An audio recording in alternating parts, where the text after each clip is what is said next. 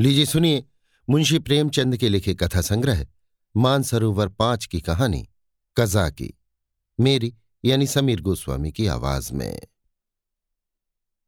मेरी बाल स्मृतियों में कजा की एक ना मिटने वाला व्यक्ति है। आज चालीस साल गुजर गए, लेकिन कजाकी की मूर्ति अभी तक आँखों के सामने नाच रही है। मैं उन दिनों अपने पिता के साथ आजमगढ़ की एक तहसील में था। कजा की जाति का पासी था बड़ा ही हसमुख, बड़ा ही साहसी, बड़ा ही ज़िंदा दिल। वो रोज शाम को डाक का थैला लेकर आता, रात भर रहता और सवेरे डाक लेकर चला जाता। शाम को फिर उधर से डाक लेकर आ जाता। मैं दिन भर एक उद्विग्न दशा में उसकी राह देखा करता।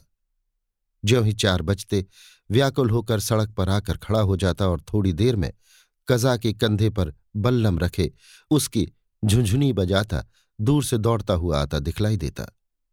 वो सांवले रंग का गठीला, लंबा जवान था। शरीर सांचे में ऐसा ढला हुआ कि चतुर्मूर्तिकार भी उसमें कोई दोष न निकाल सकता। उसकी छोटी छोटी मूछें उसके सुडौल चेहरे पर बहुत ही अच्छी मालूम होती थीं। मुझे देखकर वो और तेज दौड़ने लगता, उसकी झुंझुनी और ज़ोर से बजने लगती और मेरे हृदय में और ज़ोर से खुशी की धड़कन होने लगती। हर्षातिरेक में मैं भी दौड़ पड़ता और एक क्षण में कजाकी का कंधा मेरा सिंहासन बन जाता। वो स्थान मेरी अभिलाषाओं का स्वर्ग था। स्वर्ग के निवासियों को भी शायद वो आंदोलित आनंद न मिलता होगा, जो मुझे कजाकी के विशाल कंधों पर मिलता था। संसार मेरी आँखों में तुच्छ हो जाता और जब कजाकी मुझे कंधे पर लिए दौड़ने लगता, तब तो ऐसा मालूम होता, मानो मैं हवा के घोड़े पर उड़ा जा रहा हूँ। कजाकी डाकखाने में पहुँचता तो पसीने से तर रहता। लेकिन आराम करने की आदत न थी। थैला रखते ही वो हम लोगों को लेकर किसी मैदान में निकल जाता। कभी हमारे साथ खेलता, कभी बिरहे गाकर सुनाता और कभी कहानियाँ सुनाता। उसे चोरी और डाके, मारपीट भूत प्रेत की सैकड़ों कहानियाँ याद थीं। मैं ये कहानियाँ सुनकर विस्मयपूर्ण आनंद में मग्न हो जाता। उसकी कहानियों के चोर और डाकू सच्चे योद्धा होते थे, जो अमीरों को लूटकर दीन दुखी प्राणियों का पालन करते थे। मुझे उन पर घृणा के बदले श्रद्धा होती थी। एक दिन कजायकी को डाक का थैला लेकर आने में देर हो गई। सूर्यास्त हो गया और वो दिखलाई न दिया। मैं खोया हुआ सड़क पर दूर तक आँखें फाड़ फाड़ कर देखता था, पर वो परिचित रेखा न दिखलाई पड़ती थी। कान लगाकर सुनता था, पर झुनझुन की वो आमोदमय ध्वनि न सुनाई देती थी। प्रकाश के साथ मेरी आशा भी मलिन होती जाती थी। उधर से किसी को आते देखता तो पूछता कजाकी आता है? पर या तो कोई सुनता ही न था या केवल सिर हिला देता था। सहसा झुनझुन की आवाज़ कानों में आई। मुझे अंधेरे में चारों ओर भूत ही दिखलाई देते थे। यहाँ तक कि माताजी के कमरे में ताक पर रखी हुई मिठाई भी अंधेरा हो जाने के बाद मेरे लिए त्याज्य हो जाती थी। लेकिन वो आवाज़ सुनते ही मैं उसकी तरफ़ ज़ोर से दौड़ा। हाँ, वो कजाकी ही था। उसे देखते ही मेरी विकलता क्रोध में बदल गई। मैं उसे मारने लगा। फिर मान करके अलग खड़ा हो गया। कजाकी ने हंसकर कहा, मारोगे? तो मैं एक चीज़ लाया हूँ, वो ना दूँगा। मैंने साहस करके कहा, जाओ, मत देना, मैं लूँगा ही नहीं। कजाकी अभी दिखा दो तो दौड़कर गोद में उठा लोगे। मैंने पिघल कर कहा अच्छा दिखा दो। कजाकी तो आकर मेरे कंधे पर बैठ जाओ, भाग चलूँ। आज बहुत देर हो गई, बाबूजी बिगड़ रहे होंगे। मैंने अकड़ कर कहा, पहले दिखाओ। मेरी विजय हुई। अगर कजाकी को देर का डर न होता, और वो एक मिनट भी और रुक सकता तो शायद पांसा पलट जाता। उसने कोई चीज़ दिखलाई जिसे वो एक हाथ से, छाती से चिपटाए हुए था। लंबा मुँह था और दो आँखें चमक रही थीं। मैंने दौड़कर उसे कजाकी की गोद से ले लिया। वो हिरन का बच्चा था। आह, मेरी उस खुशी का कौन अनुमान करेगा? तब से कठिन परीक्षाएँ पास की अच्छा पद भी पाया राय बहादुर भी हुआ, पर वो खुशी फिर न हासिल हुई। मैं उसे गोद में लिए उसके कोमल स्पर्श का आनंद उठाता घर की ओर दौड़ा। कजाकी को आने में क्यों इतनी देर हुई, इसका ख्याल ही ना रहा।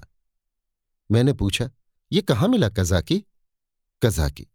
भैया, यहाँ से थोड़ी दूर पर एक छोटा सा जंगल है, उसमें बहुत से हिरन हैं। मेरा बहुत जी चाहता था कि कोई बच्चा मिल जाए तो तुम्हें दूँ। आज ये बच्चा हिरनों के झुंड के साथ दिखलाई दिया। मैं झुंड की ओर दौड़ा तो सबके सब भागे, ये बच्चा भी भागा, लेकिन मैंने पीछा न छोड़ा। और हिरन तो बहुत दूर निकल गए, यही पीछे रह गया। मैंने इसे पकड़ लिया। इसी से तो इतनी देर हुई। यों बातें करते हम दोनों डाकखाने पहुँचे। बाबूजी ने मुझे न देखा, हिरन के बच्चे को भी न देखा। कजाकी ही पर उनकी निगाह पड़ी। बिगड़कर बोले, आज इतनी देर कहाँ लगाई? अब थैला लेकर आया है। उसे लेकर क्या करूँ? डाक तो चली गई। बता तूने इतनी देर कहाँ लगाई? कजाकी के मुँह से आवाज़ न निकली। बाबूजी ने कहा, तुझे शायद अब नौकरी नहीं करनी है। नीच है ना? पेट भरा तो मोटा हो गया। जब भूखों मरने लगेगा तो आँखें खुलेंगी। कजाकी चुपचाप खड़ा रहा। बाबूजी का क्रोध और बढ़ा। बोले अच्छा थैला रख दे और अपने घर की राह ले। सुहर अब डाक लेके आया है। तेरा क्या बिगड़ेगा? जहाँ चाहेगा मजूरी कर लेगा। माथे तो मेरे जाएगी। जवाब तो मुझसे तलब होगा। कजाकी ने रोआसे होकर कहा, सरकार, अब कभी देर न होगी। बाबूजी, आज क्यों देर की? इसका जवाब दे। कजाकी के पास इसका कोई जवाब न था। आश्चर्य तो ये था कि मेरी जबान भी बंद हो गई। बाबूजी बड़े गुस्सेवर थे। उन्हें काम बहुत करना पड़ता था, इसी से बात बात पर झुंझला पड़ते थे। मैं तो उनके सामने कभी आता ही न था। वो भी मुझे कभी प्यार न करते थे। घर में वो केवल दो बार घंटे घंटे भर के लिए भोजन करने आते थे। बाकी सारे दिन दफ्तर में लिखा करते थे। उन्होंने बार बार एक सहकारी के लिए अफसरों से विनय की थी, पर इसका कुछ असर न हुआ था। यहाँ तक कि तातील के दिन भी बाबूजी दफ्तर ही में रहते थे। केवल माताजी उनका क्रोध शांत करना जानती थी, पर वो दफ्तर में कैसे आती? बेचारा कजा के उसी वक्त मेरे देखते देखते निकाल दिया गया। उसका बल्लम, चपरास और साफा छीन लिया गया और उसे डाकखाने से निकल जाने का नादरी हुक्म सुना दिया गया। आह, उस वक्त मेरा ऐसा जी चाहता था कि मेरे पास सोने की लंका होती तो कजाकी को दे देता और बाबूजी को दिखा देता कि आपके निकाल देने से कजाकी का बाल भी बांका नहीं हुआ। किसी योद्धा को अपनी तलवार पर जितना घमंड होता है, उतना ही घमंड कजाकी को अपनी चपरास पर था। जब वो चपरास खोलने लगा तो उसके हाथ काँप रहे थे और आँखों से आँसू बह रहे थे। और इस सारे उपद्रव की जड़, वो कोमल वस्तु थी जो मेरी गोद में मुँह छिपाए ऐसे चैन से बैठी हुई थी। मानो माता की गोद में हो। जब कजाकी चला तो मैं भी धीरे धीरे उसके पीछे पीछे चला।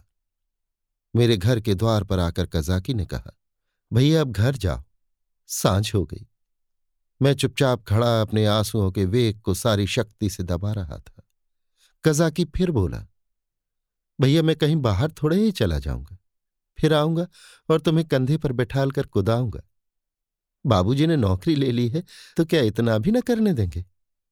तुमको छोड़कर मैं कहीं ना जाऊँगा भैया। जाकर अम्मा से कह दो कजाकी जाता है। उसका कहा सुना माफ़ करे। मैं दौड़ा हुआ घर गया। लेकिन अम्मा जी से कुछ कहने के बदले बिलख बिलख कर रोने लगा।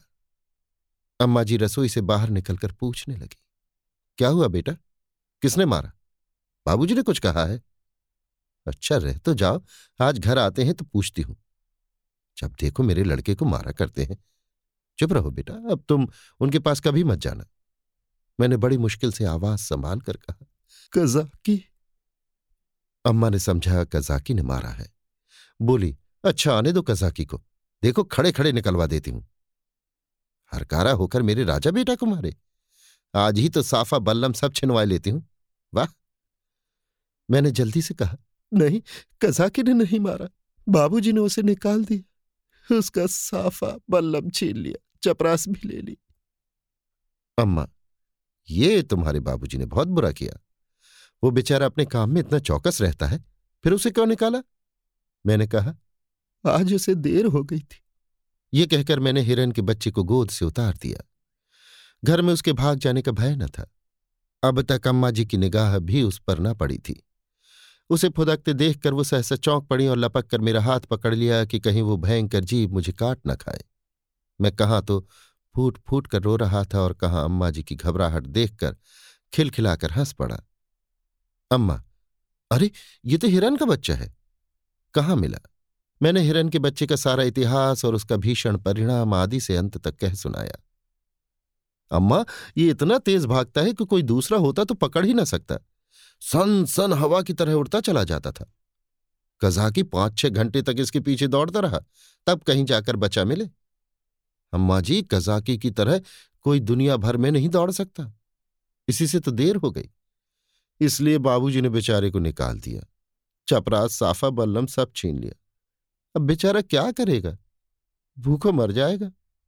अम्मा ने पूछा, कहाँ है कजाकी जरा उसे बुला तो लाओ। मैंने कहा, बाहर तो खड़ा है। कहता था, अम्मा जी से मेरा कहा सुना माफ़ करवा देना। अब तक अम्मा जी मेरे वृतांत को दिल लगी समझ रही थी। शायद वो समझती थी कि बाबूजी ने कजाकी को डांटा होगा, लेकिन मेरा अंतिम वाक्य सुनकर संशय हुआ कि सचमुच तो कजाकी बर्खास्त नहीं कर दिया गया। बाहर आकर कजाकी कजाकी पुकारने लगी।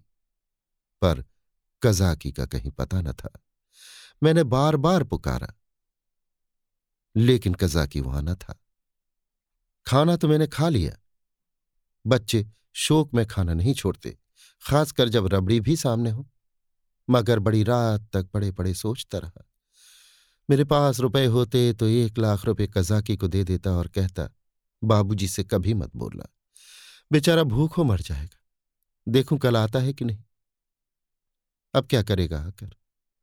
मगर आने को तो कह गया है। मैं कल उसे अपने साथ खाना खिलाऊँगा।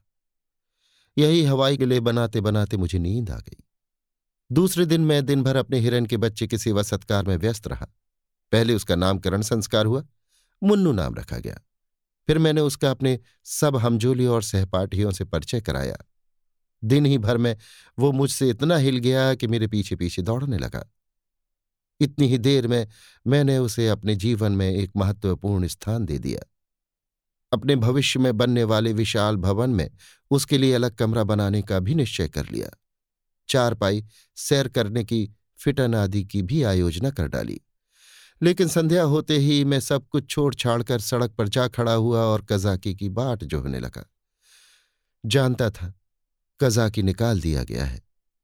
अब उसे यहाँ आने की कोई ज़रूरत नहीं रही। फिर भी ना जाने क्यों मुझे ये आशा हो रही थी कि वो आ रहा है। एकाएक मुझे ख्याल आया कि कजाकी भूखों मर रहा होगा। मैं तुरंत घर आया। अम्मा दिया बत्ती कर रही थी। मैंने चुपके से एक टोकरी में आटा निकाला आटा हाथों में लपेटे, टोकरी से गिरते आटे की एक लकीर बनाता हुआ भागा। आकर सड़क पर खड़ा हुआ ही था कि कजा के सामने से आता दिखलाई दिया। उसके पास बल्लम भी था, कमर में चपरास भी थी, सिर पर साफा भी बंधा हुआ था। बल्लम में डाक का थैला भी बंधा हुआ था। मैं दौड़कर उसकी कमर से चिपट गया और विस्मित होकर पूछा, तुम्हें चपरास और बल्लम कहाँ से मिल गया कजाकी कजाकी ने मुझे उठाकर कंधे पर बैठालते हुए कहा वो चपरास किस काम की थी भैया? वो तो गुलामी की चपरास थी। ये अपनी खुशी की चपरास है। पहले सरकार का नौकर था, अब तुम्हारा नौकर हूँ। ये कहते कहते उसकी निगाह टोकरी पर पड़ी, जो वहीं रखी थी। बोला, ये आटा कैसा है भैया? मैंने सकुचाते हुए कहा, तुम्हारे ही लिए तो लाया हूँ। तुम भूखे होगे। आज क्या खाया होगा? कजाकी की आँखें तो मैं न देख सका, उसके कंधे पर बैठा हुआ था। हाँ उसकी आवाज़ से मालूम हुआ कि उसका गला भराया है। बोला, भैया, क्या रूखी रोटियाँ खाऊँगा? दाल, नमक, घी? और तो कुछ नहीं है। मैं अपनी भूल पर बहुत लज्जित हुआ। सच तो है, बेचारा रूखी रोटियाँ कैसे खाएगा? लेकिन नमक, दाल, घी कैसे लाऊं? अब तो अम्मा चौके में होंगी। आटा लेकर तो किसी तरह भाग आया था। अभी तक मुझे ना मालूम था कि मेरी चोरी पकड़ ली गई। आटे की लकीर ने सुराग दे दिया है। अब ये तीन तीन चीज़ें कैसे लाऊँगा? अम्मा से मांगूँगा तो कभी न देंगी। एक एक पैसे के लिए तो घंटों रुलाती हैं। इतनी सारी चीज़ें क्यों देने लगी? एकाएक मुझे एक बात याद आई। मैंने अपनी किताबों के बस्ते में कई आने पैसे रख छोड़े थे। मुझे पैसे जमा करके रखने में बड़ा आनंद आता था। मालूम नहीं अब वो आदत क्यों बदल गई। अब भी वही हालत होती तो शायद इतना फाके मस्त न रहता। बाबूजी मुझे प्यार तो कभी न करते थे, पर पैसे खूब देते थे। शायद अपने काम में व्यस्त रहने के कारण मुझसे पिंड छुड़ाने के लिए इसी नुस्खे को सबसे आसान समझते थे। इनकार करने में मेरे रोने और मचलने का भय था। इस बाधा को वो दूर ही से टाल देते थे। अम्मा जी का स्वभाव इससे ठीक प्रतिकूल था। उन्हें मेरे रोने और मचलने से किसी काम में बाधा पड़ने का भय न था।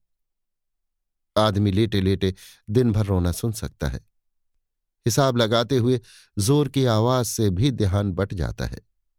अम्मा मुझे प्यार तो बहुत करती थी, पर पैसे का नाम सुनते ही उनकी त्योरियाँ बदल जाती थी। मेरे पास किताबें न थी। हाँ एक बस्ता था जिसमें डाक खाने के दो चार फॉर्म तय करके पुस्तक के रूप में रखे हुए थे। मैंने सोचा, दाल, नमक और घी के लिए क्या उतने पैसे काफ़ी न होंगे? मेरी तो मुट्ठी में नहीं आते। ये निश्चय करके मैंने कहा अच्छा मुझे उतार दो तो मैं दाल और नमक ला दूँ।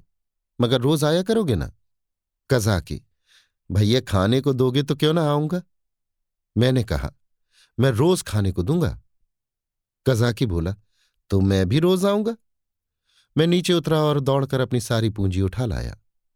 कजाकी को रोज बुलाने के लिए उस वक्त मेरे पास कोहिनूर हीरा भी होता तो उसकी भेंट करने में मुझे पशुपेश न होता। कजाकी ने विस्मित होकर पूछा, ये पैसे कहाँ पाए भैया? मैंने गर्व से कहा, मेरे ही तो हैं। कजाकी, तुम्हारी अम्मा जी तुमको मारेंगी।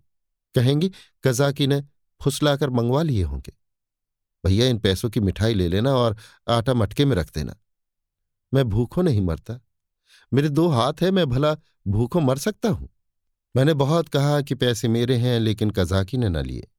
उसने बड़ी देर तक इधर उधर की सैर कराई। गीत सुनाया और मुझे घर पहुंचाकर चला गया। मेरे द्वार पर आटे की टोकरी भी रख दी। मैंने घर में कदम रखा ही था कि अम्मा जी ने डांट कर कहा, क्यों रे चोर? तू आटा कहाँ ले गया था? अब चोरी करना सीखता है। बता किसको आटा दे आया? नहीं तो तेरी खाल उधेड़ कर रख दूँगी। मेरी नानी मर गई। अम्मा क्रोध में सिंघनी हो जाती थी। सिट पिटाकर बोला, किसी को तो नहीं दिया? अम्मा तूने आटा नहीं निकाला? देख कितना आटा सारे आँगन में बिखरा पड़ा है। मैं चुप खड़ा था। वो कितना ही धमकाती थी, चुमकारती थी, पर मेरी जबान न खुलती थी। आने वाली विपत्ति के भय से प्राण सूख रहे थे। यहाँ तक कहने की हिम्मत न पड़ती थी कि बिगड़ती क्यों हो। आटा तो द्वार पर रखा हुआ है। न उठाकर लाते ही बनता था। मानो क्रिया शक्ति ही लुप्त हो गई हो। मानो पैरों में हिलने की सामर्थ्य ही नहीं। सहसा कजाकी ने पुकारा बहू जी, आटा ये द्वार पर रखा हुआ है। भैया मुझे देने को ले गए थे। ये सुनते ही अम्मा द्वार की ओर चली गई। कजाकी से वो पर्दा न करती थी। उन्होंने कजाकी से कोई बात की या नहीं, ये तो मैं नहीं जानता।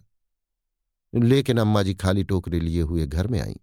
फिर कोठरी में जाकर संदूक से कुछ निकाला और द्वार की ओर गई। मैंने देखा उनकी मुट्ठी बंद थी। अब मुझसे वहाँ खड़े न रहा गया। अम्मा जी के पीछे पीछे मैं भी गया। अम्मा ने द्वार पर कई बार पुकारा, मगर कजाकी चला गया था। मैंने बड़ी वीरता से कहा, मैं जाकर खोज लाऊं अम्मा जी? अम्मा जी ने केवाड़े बंद करते हुए कहा, तुम अंधेरे में कहाँ जाओगे? अभी तो खड़ा था। मैंने कहा, यहीं रहना, मैं आती हूँ। तब तक न जाने कहाँ खिसक गया। बड़ा संकोची है आटा तो लेता ही न था। मैंने ज़बरदस्ती उसके अंगूछे में बाँध दिया। मुझे तो बेचारे पर बड़ी दया आती है। ना जाने बेचारे के घर में कुछ खाने को है कि नहीं। रुपए लाई थी कि दे दूँगी, पर न जाने कहाँ चला गया। अब तो मुझे भी साहस हुआ। मैंने अपनी चोरी की पूरी कथा कह डाली। बच्चों के साथ समझदार बच्चे बनकर माँ बाप उन पर जितना असर डाल सकते हैं, जितनी शिक्षा दे सकते हैं, उतने बूढ़े बनकर नहीं। अम्मा जी ने कहा, तुमने मुझसे पूछ क्यों न लिया? क्या मैं कजाकी को थोड़ा सा आटा न देती? मैंने इसका कोई उत्तर न दिया। दिल में कहा इस वक्त तुम्हें कजाकी पर दया आ गई है, जो चाहे दे डालो। लेकिन मैं माँगता तो मारने दौड़ती। हाँ ये सोचकर चित्त प्रसन्न हुआ कि अब कजा कजाकी भूखों न मरेगा। अम्मा जी उसे रोज खाने को देंगी और वो रोज मुझे कंधे पर बिठाकर सैर कराएगा। दूसरे दिन मैं दिन भर मुन्नू के साथ खेलता रहा। शाम को सड़क पर जाकर खड़ा हो गया, मगर अंधेरा हो गया और कजाकी का कहीं पता नहीं। दिए जल गए। रास्ते में सन्नाटा छा गया, पर कजाकी न आया। मैं रोता हुआ घर आया। अम्मा जी ने पूछा, क्यों रोते हो बेटा? क्या कजाकी नहीं आया? मैं और ज़ोर ज़ोर से रोने लगा। अम्मा जी ने मुझे छाती से लगा लिया। मुझे ऐसा मालूम हुआ कि उनका कंठ भी गदगद हो गया है। उन्होंने कहा, बेटा चुप हो जाओ। मैं कल किसी हरकारी को भेजकर कजाकी को बुलवाऊँगी। मैं रोते ही रोते सो गया। सवेरे ज्यों ही आँख खुली, मैंने अम्मा जी से कहा, कजाकी को बुलवा दो। अम्मा ने कहा, आदमी गया है बेटा, कजाकी आता होगा। मैं खुश होकर खेलने लगा। मुझे मालूम था कि अम्मा जी जो बात कहती हैं, उसे पूरा ज़रूर करती हैं। उन्होंने सवेरे ही एक हरकारी को भेज दिया था। दस बजे जब मैं मुन्नू को लिए हुए घर आया तो मालूम हुआ कि कजाकी अपने घर पर नहीं मिला। वो रात को भी घर न गया था। उसकी स्त्री रो रही थी कि न जाने कहाँ चले गए। उसे भय था कि वो कहीं भाग गया है। बालकों का हृदय कितना कोमल होता है, इसका अनुमान दूसरा नहीं कर सकता। उनमें अपने भावों को व्यक्त करने के लिए शब्द नहीं होते। उन्हें यह भी ज्ञात नहीं होता कि कौन सी बात उन्हें विकल कर रही है कौन सा कांटा उनके हृदय में खटक रहा है। क्यों बार बार उन्हें रोना आता है, क्यों वे मन मारे बैठे रहते हैं, खेलने में जी नहीं लगता। मेरी भी यही दशा थी। कभी घर में आता, कभी बाहर जाता। कभी सड़क पर जा पहुँचता। आँखें कजाकी को ढूंढ रही थी। वो कहाँ चला गया? कहीं भाग तो नहीं गया। तीसरे पहर को मैं खोया हुआ सा सड़क पर खड़ा था। सहसा मैंने कजाकी को एक गली में देखा। हाँ वो कजाकी ही था। मैं उसकी ओर चिल्लाता हुआ दौड़ा, पर उस गली में उसका पता न था। न जाने किधर गायब हो गया। मैंने गली के इस सिरे से उस सिरे तक देखा, मगर कहीं कजाकी की गंध तक न मिली। घर आकर मैंने अम्मा जी से यह बात कही। मुझे ऐसा जान पड़ा कि वो ये बात सुनकर बहुत चिंतित हो गई। इसके बाद दो तीन दिन तक कजाकी न दिखलाई दिया। मैं भी अब उसे कुछ कुछ भूलने लगा। बच्चे पहले जितना प्रेम करते हैं, बाद को उतने ही निष्ठुर भी हो जाते हैं। जिस खिलौने पर प्राण देते हैं, उसी को दो चार दिन के बाद पटक कर फोड़ भी डालते हैं। दस बारह दिन और बीत गए। दोपहर का समय था। बाबूजी खाना खा रहे थे। मैं मुन्नू के पैरों में पीनस की पैजनियाँ बाँध रहा था। एक औरत घूंघट निकाली हुई आई और आँगन में खड़ी हो गई। उसके कपड़े फटे हुए और मैले थे, पर गोरी सुंदर स्त्री थी। उसने मुझसे पूछा, भैया बहू जी कहाँ हैं? मैंने उसके पास जाकर उसका मुँह देखते हुए कहा, तुम कौन हो? क्या बेचती हो?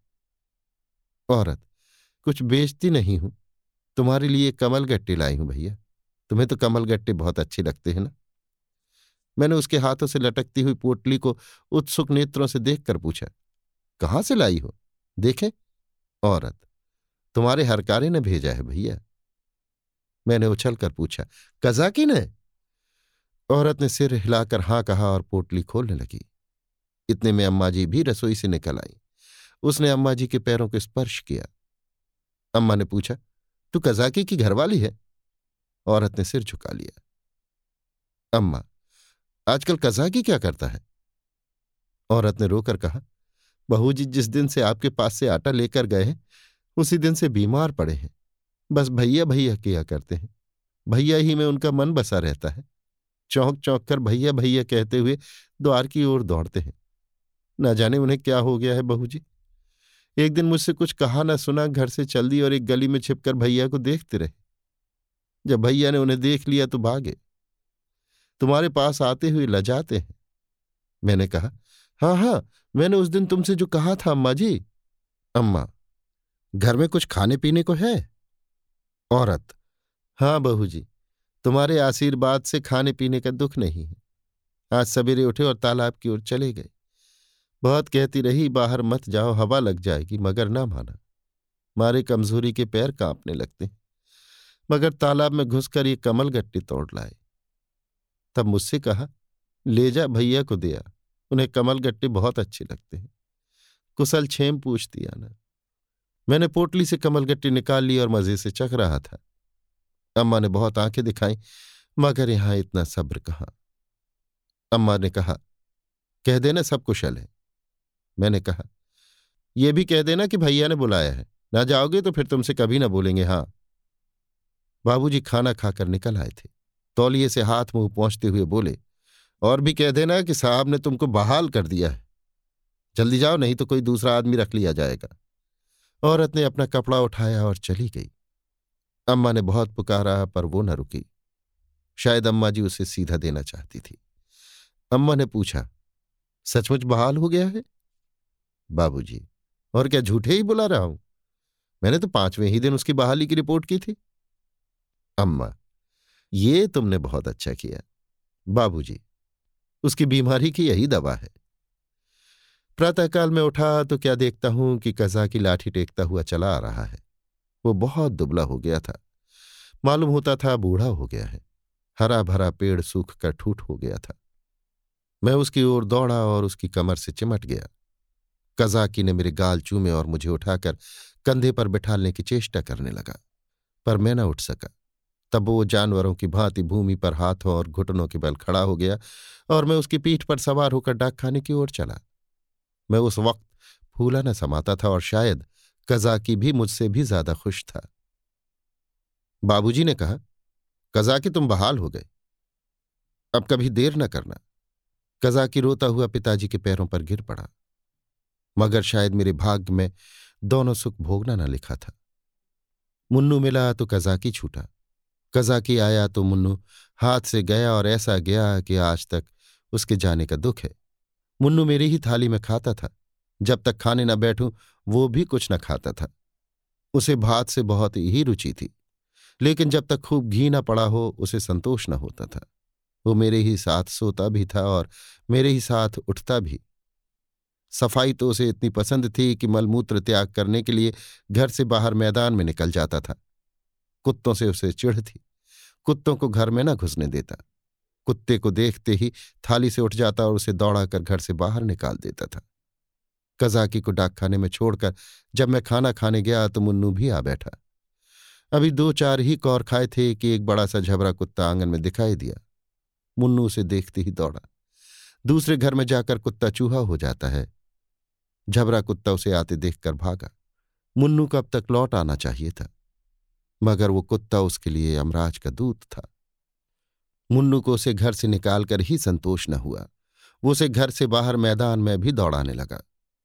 मुन्नू को शायद ख्याल न रहा कि यहाँ मेरी अमलदारी नहीं है। वो उस क्षेत्र में पहुँच गया था जहाँ झबरे का भी उतना ही अधिकार था जितना मुन्नू का। मुन्नू कुत्तों को भगाते भगाते कदाचित अपने बाहुबल पर घमंड करने लगा था। वो ये न समझता था कि घर में उसकी पीठ पर घर के स्वामी का भय काम किया करता है। झबरे ने इस मैदान में आते ही उलटकर मुन्नू की गर्दन दबा दी। बेचारे मुन्नू के मुँह से आवाज़ तक न निकली। जब तक पड़ोसियों ने शोर मचाया तो मैं दौड़ा। देखा तो मुन्नू मरा पड़ा है और झबरे का कहीं पता नहीं। अभी आप सुन रहे थे मुंशी प्रेमचंद के लिखे कथा संग्रह मानसरोवर पाँच की कहानी। कजा की मेरी यानी समीर गोस्वामी की आवाज़ में।